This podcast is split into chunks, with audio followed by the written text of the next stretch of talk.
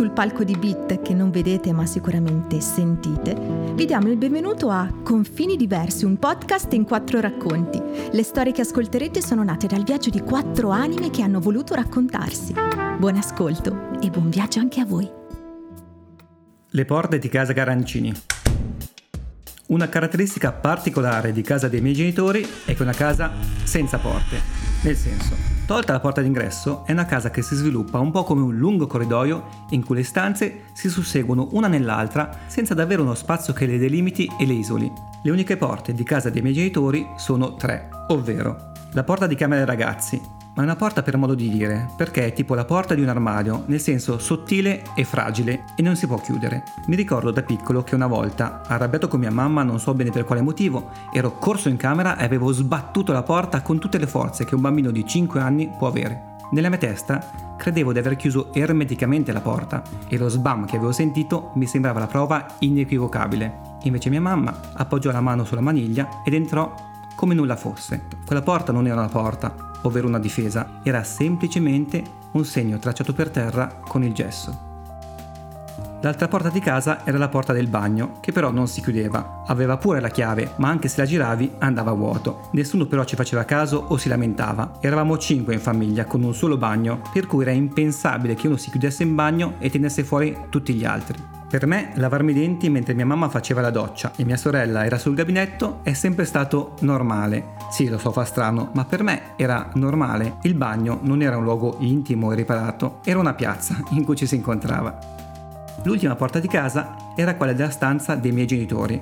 Quella era l'unica che si chiudeva e si chiudeva in maniera strana, ovvero non aveva maniglie fuori, ma solo dentro e se me la chiudevano da dentro non c'era modo di provare ad aprirla da fuori.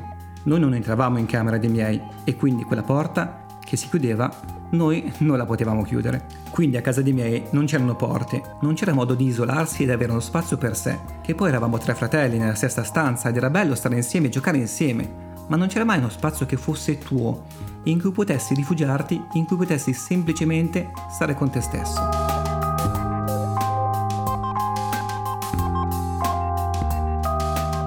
Avevo visto tutto questo per contrasto quando ero andato in Erasmus in Norvegia. L'università dava agli studenti una casa condivisa in quattro. Aveva al centro lo spazio giorno con cucina, tavolo per pranzare e un divano. A questo spazio si affacciava un bagno e quattro stanze, una per ogni ragazzo.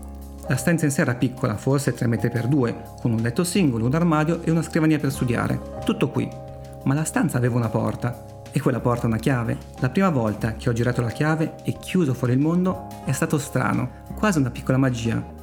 Non che ci fosse nulla di che, non che avessi un motivo per dover mettere il mondo alla porta, ma sapere che potevi, semplicemente, chiuderlo fuori ed avere uno spazio in cui stare con te stesso era un'esperienza nuova. Non era qualcosa contro il mondo, era qualcosa con te stesso.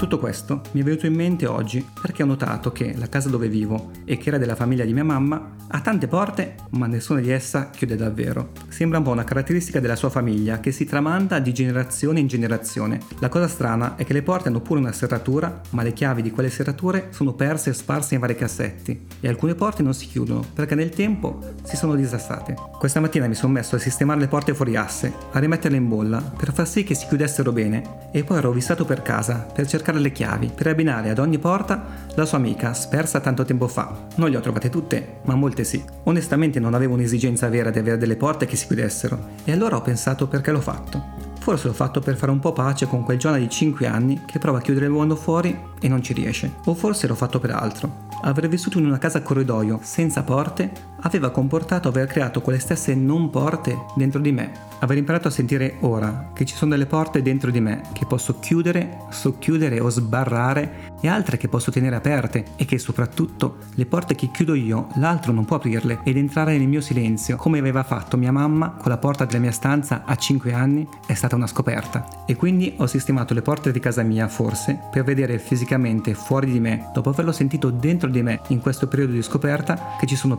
persone, situazioni e cose che voglio e posso tenere fuori e ce ne sono altre a cui aprire le porte e farle entrare come questa giornata di sole in cui scrivo senza cattiveria verso le prime e senza obblighi verso le seconde.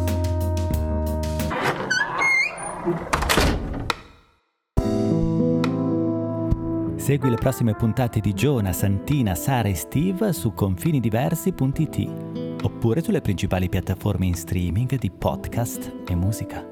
Confini Diversi è una produzione dell'associazione Bit Scuola d'Arte anno 2021.